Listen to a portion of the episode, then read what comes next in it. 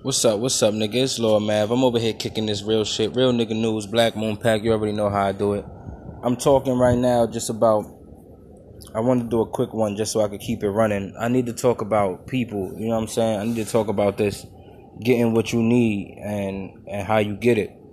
So throughout my studies, you know, anything is studying. Throughout my studying of the earth, I realized that not much can be accomplished, you know, by a single man or by a single woman. Something can be accomplished, but it's not going to be as prolific or, or great as it would be if they was working with a team of people, you know? Now I've experienced trying to work with a team of people and you have your pratfalls, you know? You have things that's gonna stand in your way just the same as you would if you was doing shit on your own, you know? The difference is when you on your own, you can't say, well, fuck that nigga, because that nigga is you, you know? When you going through your shit and it's delaying you from doing shit, then it's like, you know, what you got to deal with.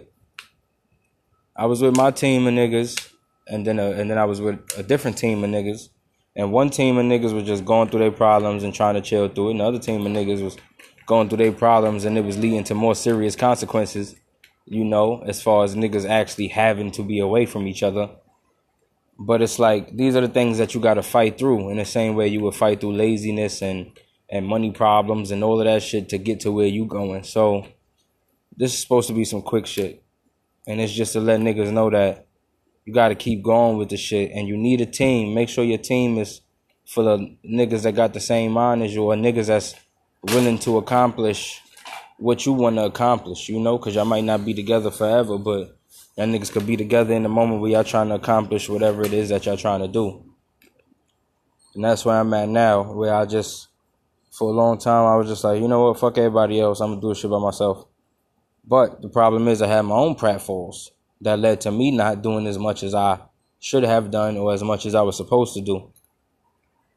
You know, now I'm kind of in the same situation. I produced more and that's what I wanted, but I haven't done anything with the shit that I produce. You know, you could put out a product all day, but if you ain't go sell it to nobody, then you ain't do nothing, nigga. You just have a product out. You did half of the work, you know, and that's what I did. But it's no telling if I was able to get niggas to understand fuck all that problem shit, then we might have been somewhere else. And then again, these might have just been the things that, because my mindset is one way, something that I need to see physically happen throughout my life for me to come back and know how to treat uh, a situation. People trying to accomplish a goal. You know, don't just take a back seat when things is not going right. Speak up for what the fuck you believe in. You know, and that's a real.